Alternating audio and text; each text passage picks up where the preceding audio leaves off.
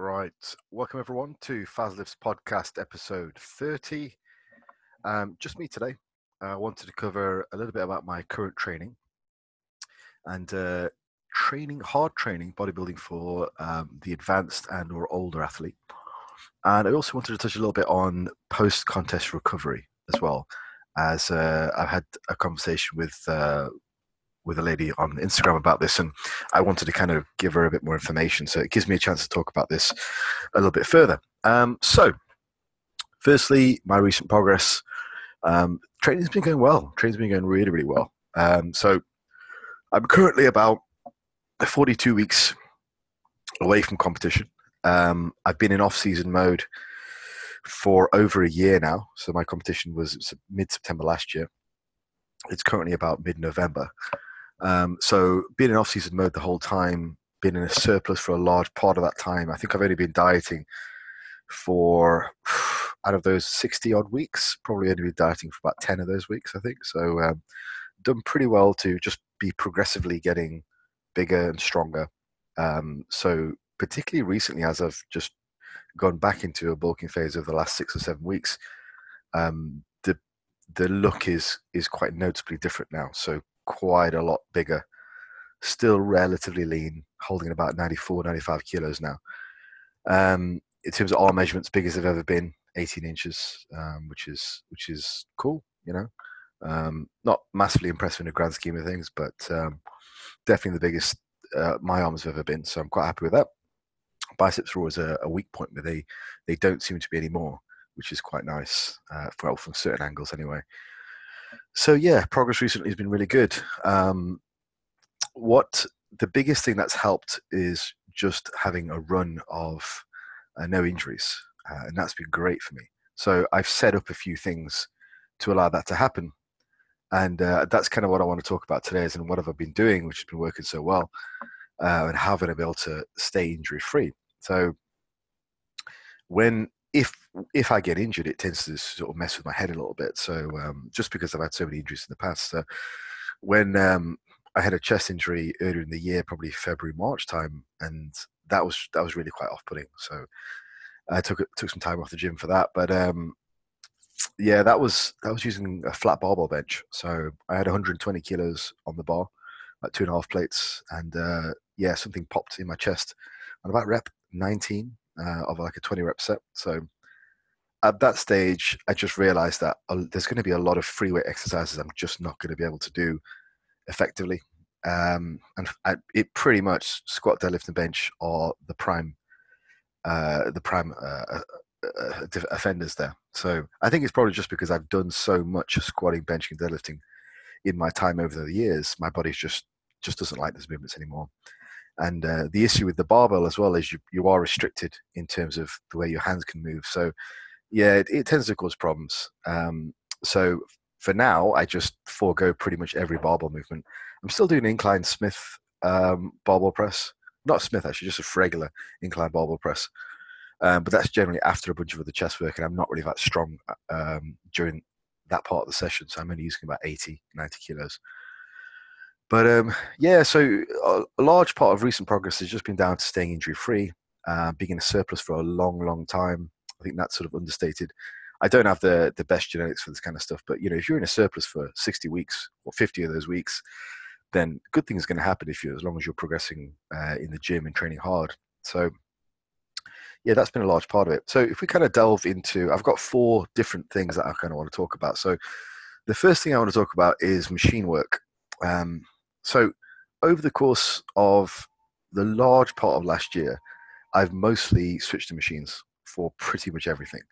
Certainly, most things compound. So, over the course of the last sort of yeah year, three quarters of a year, I've switched away from free squats, uh, switched away from barbell bench, uh, definitely switched away from deadlifts as well. Um, so I'll either do variations of those lifts. Um, so I'm still doing a free uh, free barbell incline press. Um, not squatting at all anymore. Uh, deadlifts is a rack deadlift, but that's about it.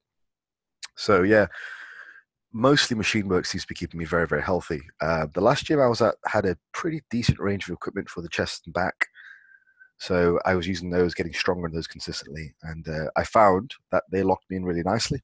and I was just getting consistently stronger and stronger, which was great. So um, that was working out fantastically well. Um, and yeah, just just adding bits of weight every now and again and keeping the reps nice and high on machine work seemed to seem to be a good way to go. For whatever reason, um, whether it's the instability from the barbells, um, there's you know ever so slight movements of the barbell as you're lifting it, lateral movements rather than just up and down. I think that can cause problems. With with machines, you're pretty much locked in. Now, people have used that to say it's a negative um, previously, but I don't think it is. I think it's actually a positive. Certainly, in my experience, has been a positive. You get locked in, you get in a nice groove, and as long as you've got a decent machine which is built well, um, you're going to be in a good arc. And you know, even if you're even if you're somewhat locked in at the hands, you can still move the elbows to adjust where where you want to pull from or where you want to push from. So machine work tends to keep things very steady. I think it's like those little minor lateral movements which tend to cause problems. Um, so yeah, a big part of keeping injury free has been machine work. Um, and I don't believe they're any less effective than barbells necessarily. Um, I think some machines tend to probably work uh, lower amounts of muscle. Like uh, like if you compare a leg extension to a squat, for example, with a squat you're really hitting everything. So you're perhaps hitting some of the adductors um, and abductors and glutes, whereas you wouldn't with a leg extension. That potentially gives you a more rounded look. Like if you look at a, a Kai Greene, he squats he squats an absolute shit ton, and he does that for high reps. And if you look at his legs, they're just 3D from every single angle. And a large part of that is going to be down to not just having good quads, but having good uh, adductors, inner thighs, you know, hamstring, glutes, all that kind of stuff. So, yeah, I think the compounds, they, you know, they they have a certain advantage, but that that's like another topic we can talk about. But certainly, machine work um, in general has been has been very very good. As long as I'm I'm picking the right machines to do the job. Yeah, so that's definitely been one part of it. Um, the second part of it is higher rep ranges. So, in regards to rep ranges, I've been mostly keeping my reps between anywhere between 12 to 20. Um, 12 to 15 being about right, being about there on average. Um, and that seems to have helped a hell of a lot uh, with uh, keeping injuries at bay. So 12 to 15 reps. Uh, I did go through a period where I was going through very slow reps, but that doesn't really seem to have um, stuck with me. Just 12 to 15 done in a reasonable manner um, seems to work very, very well.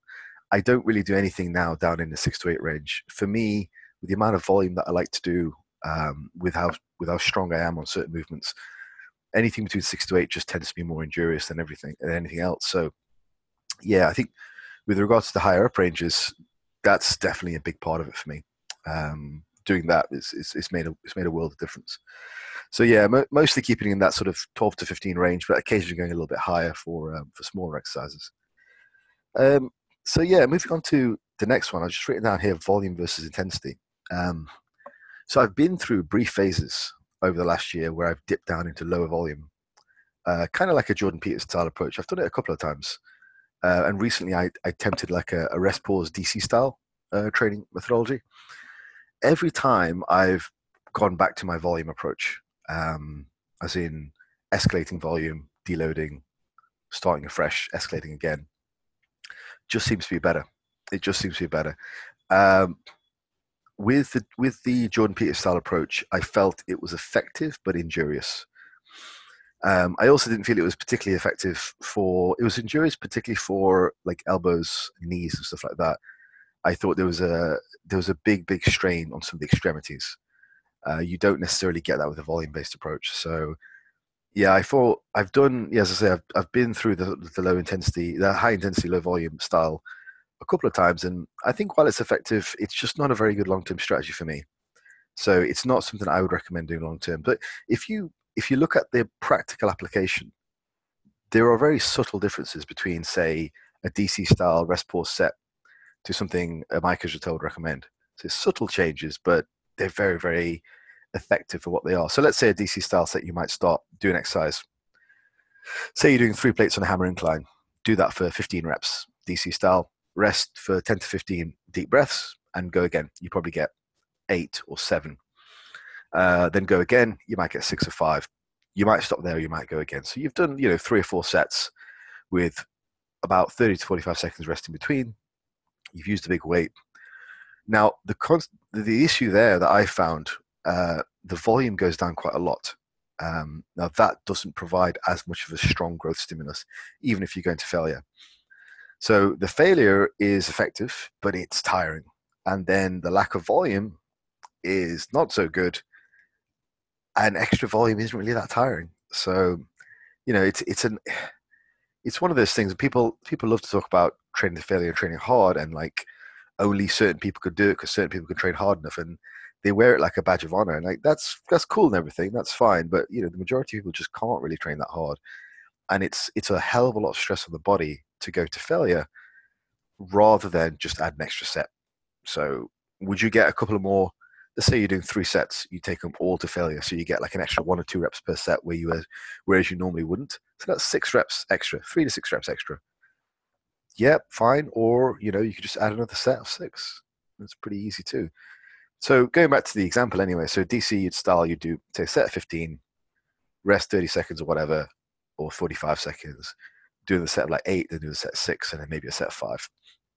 With this uh, escalating volume style training, you'll start off potentially doing two or three sets. So you'll still do that big first set of 15 reps, but then you'll rest sufficiently sufficient amount of time, maybe 90 seconds, maybe two minutes, whatever agrees with you, maybe longer if you're bigger, do another set. So your second set, you're always going to get more reps. You've rested maybe 45 more seconds. What does that add to your workout, really? It doesn't really add much. You're probably adding a couple of minutes to every exercise. But what do you get from it? You get a lot more volume.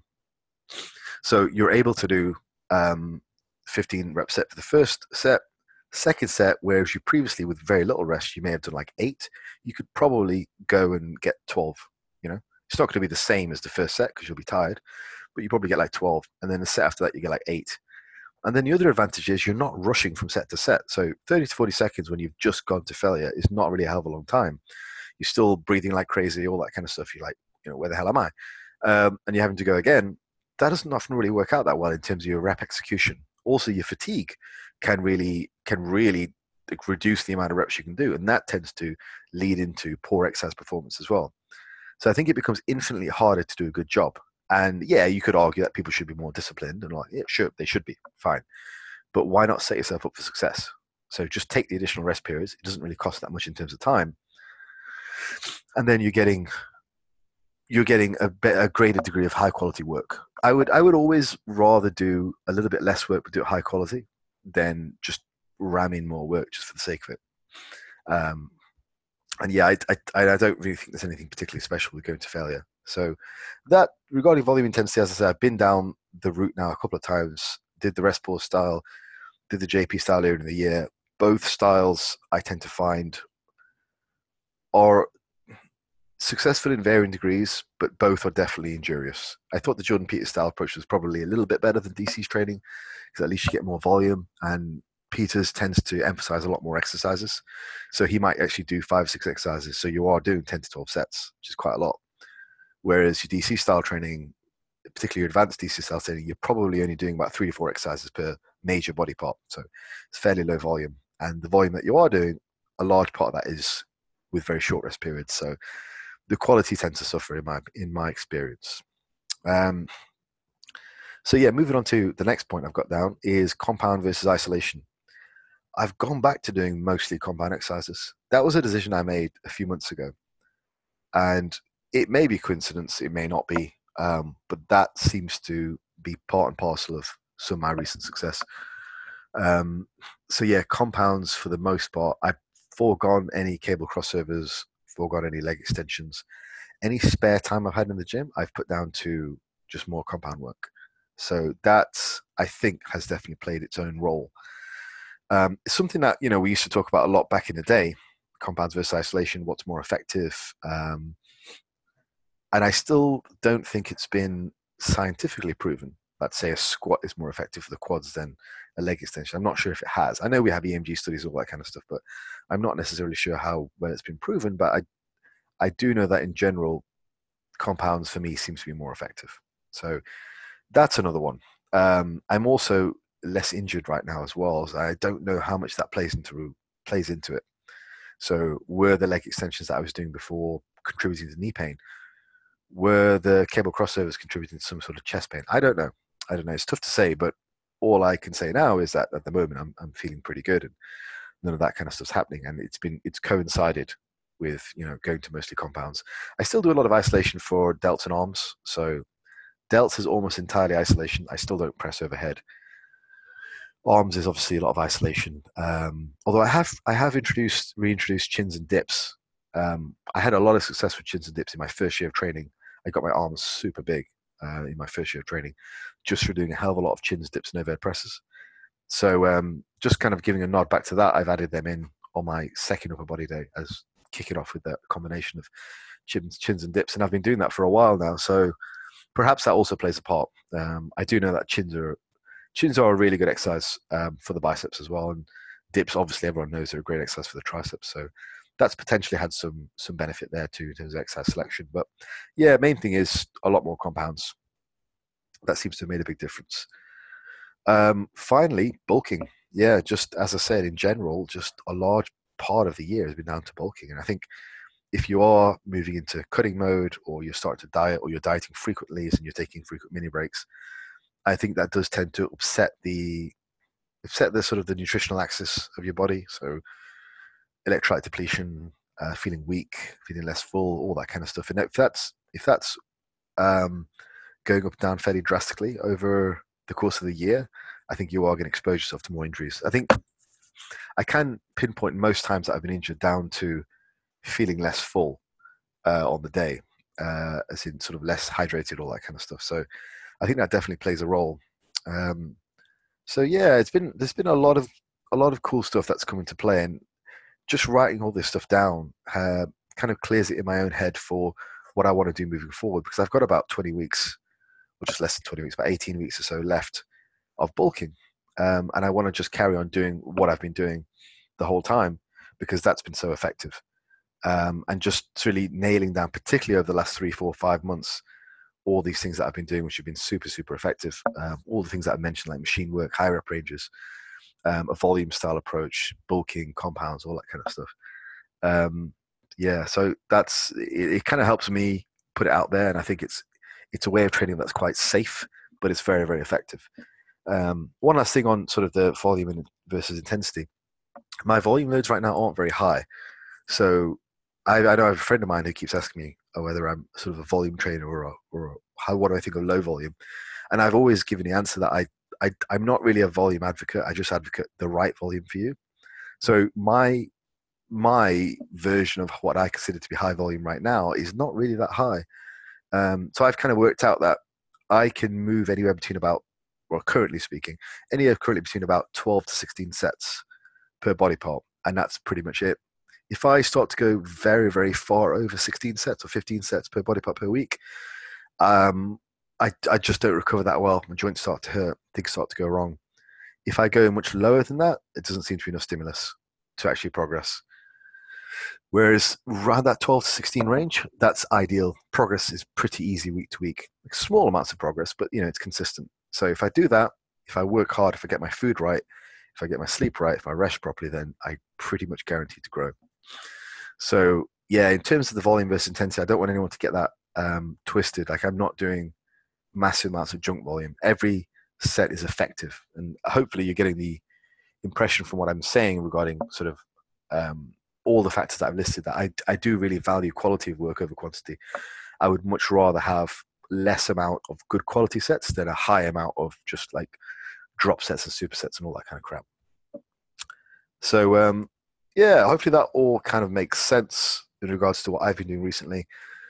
Um, I've still put up training videos and stuff like that on uh, Instagram. So if you got ever got any questions about specifics, please do go and have a look. And I do for my own clients. I have my own sort of methodology of training and my own style of training and, and what I put them through. And it's pretty consistent, but I'm happy to answer general questions on, on Instagram and, and all that kind of stuff as well.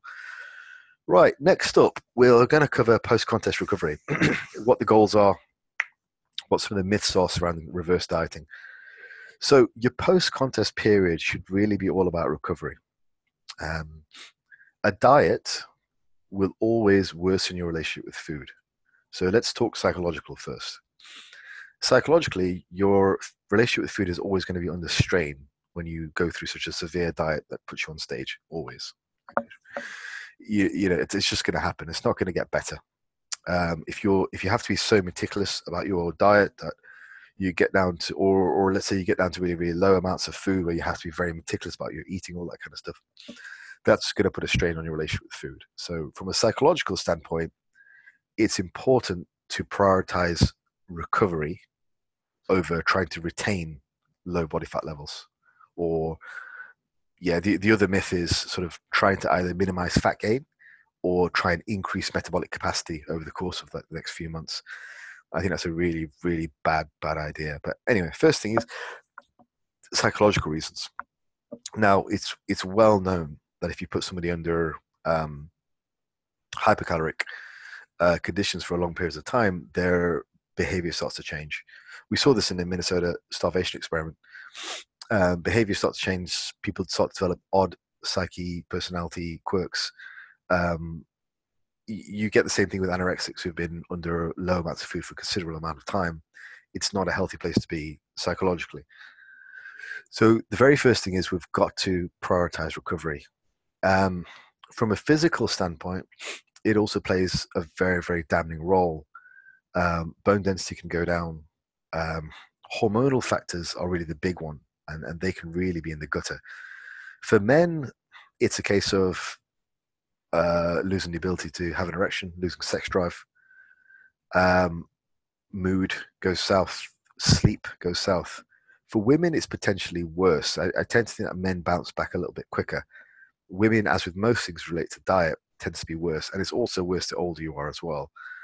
So if you're an elder, uh, well, elder, like a middle-aged woman who's say in her 30s and 40s, and she's done something like a, a hard contest prep and she's now reverse dieting. She's taken sort of like eight weeks to reverse diet out of that. She's basically added two months onto her diet prep. So she's two months she's been in uh, a deficit uh, extra to what she was prepping. So let's say she prepped for five months. So there you go she got seven months in a deficit. Just looking at it like that you it kind of you you start to see the enormity of what is actually happening when people talk about reverse dieting so with women, it's potentially even more uh, worrying and damaging because their bodies don't tend to bounce back quite as quick. They don't tend to be quite as robust. Now, ideally, the female shouldn't really even lose a period during the diet. So I've I've dieted some women down to, to contest condition, and and I can successfully say now that you know the the last one that I did that down to good, very very lean levels actually didn't lose a period at all. So it's not. I tend to think with some coaches it's a case of it's a matter of when, not if. But it shouldn't be like that. If you diet them down properly with enough time and enough care um, and enough sensitivity to their body's needs, they don't have to lose their period um, in the first place. Now, after that, it's a case of if if the period does go, it's a case of trying to regain that and trying to get the body because it signifies the body being back into a healthy place and, and less stressed. the last thing you want to do after a five month diet or a four month diet is just just reverse diet for another couple of months. The joke is always, and I've said it um, before, is like what, what, what do you call a 20 week diet with a 10 week reverse diet? It's a 30 week diet because you can you can dress it up to whatever you like, but your body's still in a deficit then for 30 weeks.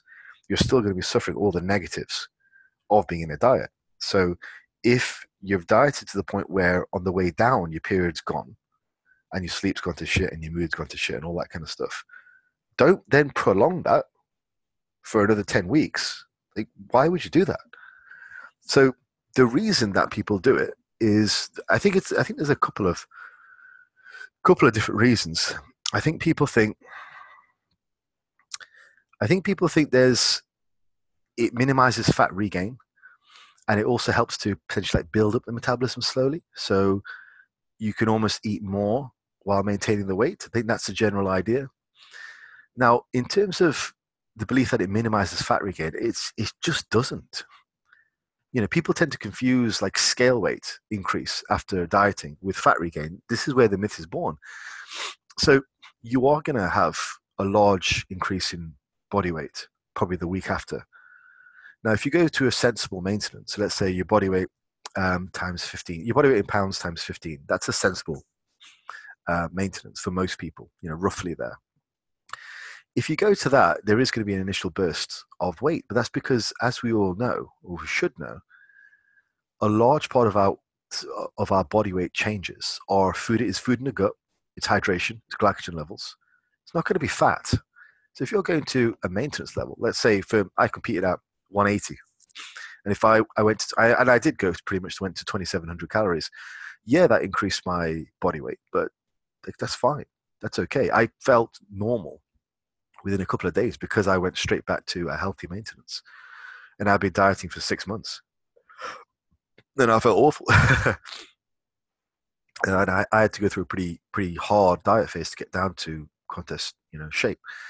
But within a couple of days, I was feeling back to normal again. Because that was because I went straight back to regular healthy maintenance if you're ending your diet at like sub 1500 calories, 1000 calories, you've already lost your period, your sleep's gone to shit, and you only raised to 1500, you're still in a deficit.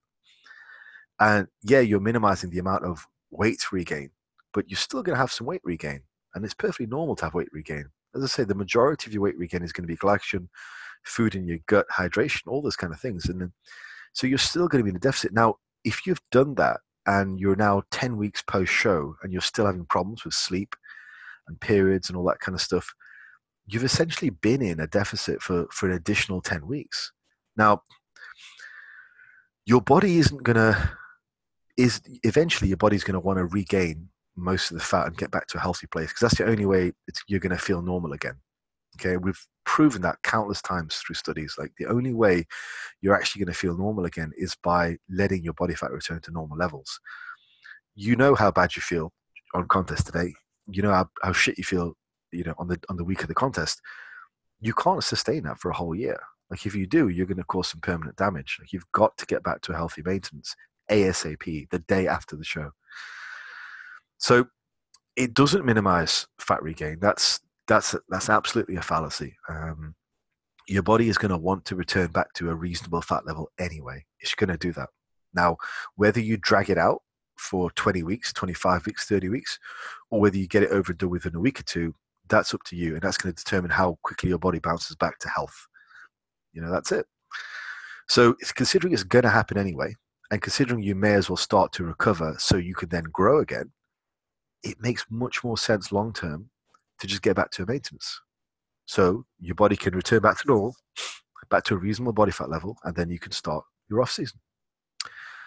Secondly, um, there's a belief that it kind of helps to build up your metabolism. So if you slowly incrementally add food back, builds up your metabolism. That's a fallacy as well. Like the, the reason that people believe that is because they think they can upregulate the metabolism with more food. Now, a large part of your calories burned is going to be down to a decrease in metabolic rate. Like your body will downregulate the amount of calories it burns over the course of diet. For most average people, this does happen.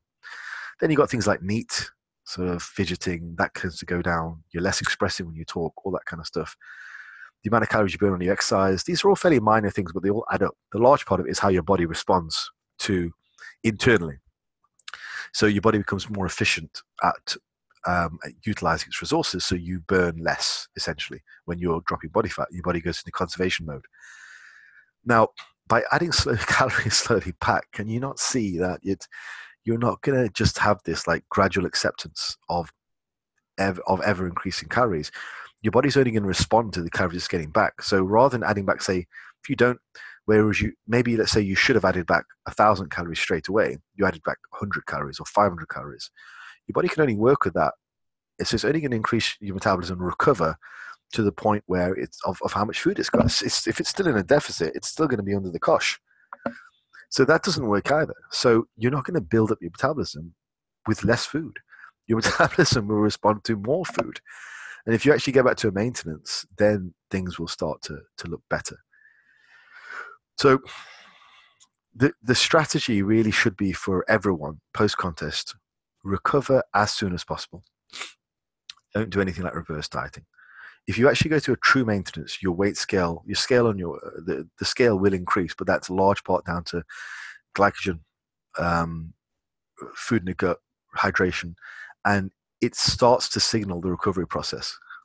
If you drag that out for another 10 weeks, you're still in a deficit. You're still going to be suffering from all the negatives of being in a deficit. So don't be surprised if 10 weeks down the line you're still struggling with sleep or you still don't have your period back because you're still in a deficit.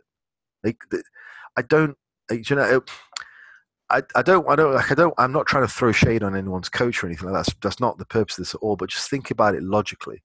And I know it's hard to think logically after a competition because your brain's all over the place. But just think about it logically. You're not going to recover if you're still in a deficit. Just that's that's the bottom line. You're not going to recover if you're still in a deficit. The deficit is what caused the problem in the first place. You need to get out of the deficit.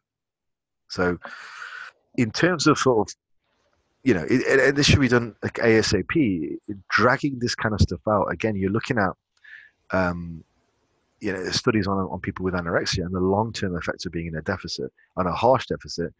They're pretty fucking bad. Like people do lose their periods for years and years and years. You know, it's not, and it, particularly if you're a little bit older, it's a case of well, you know, is it going to come back at this point? If you're, it's already at the stage where you know we're starting to you know, it, it, may start to get a bit sketchy. Like, oh, is it going to come back at all? Um, so the reason that I make these podcasts and put out this information is like it's. I don't think some coaches really understand the severity of what they're putting their clients through, and uh, you know, I don't. Again, it's not throwing shade on certain on certain coaches, but and I'm sure they care for their clients, and the, you know, they genuinely do care for their clients, but sometimes they don't know what they don't know and the, the severity of what they're putting their clients through isn't really known till after the fact. And I think that's a big shame. And it doesn't have to be like that because, you know, there have been millions of men and women who have died down the contest shape over the years, over the decades. We have a log, or, you know, we have a we have an understanding of what happens after the post-contest recovery period, and we have an understanding of what should be the best method to get back to health.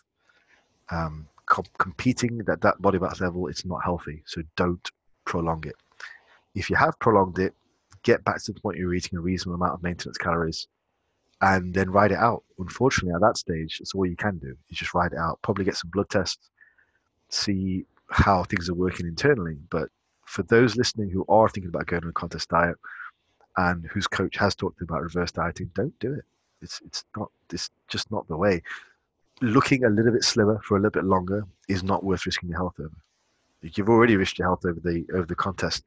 You've got your pictures, you've got your memories for the day, you've got your trophy, you've got your certificate or whatever else. That's it. Be done with it. Recover, then go down to your off season. Right, folks. I'm gonna call it there. That was episode 30. Hopefully, you found that interesting. And uh, yeah, we'll see you for episode 31, which I think will be the monthly Q and A. Cheers.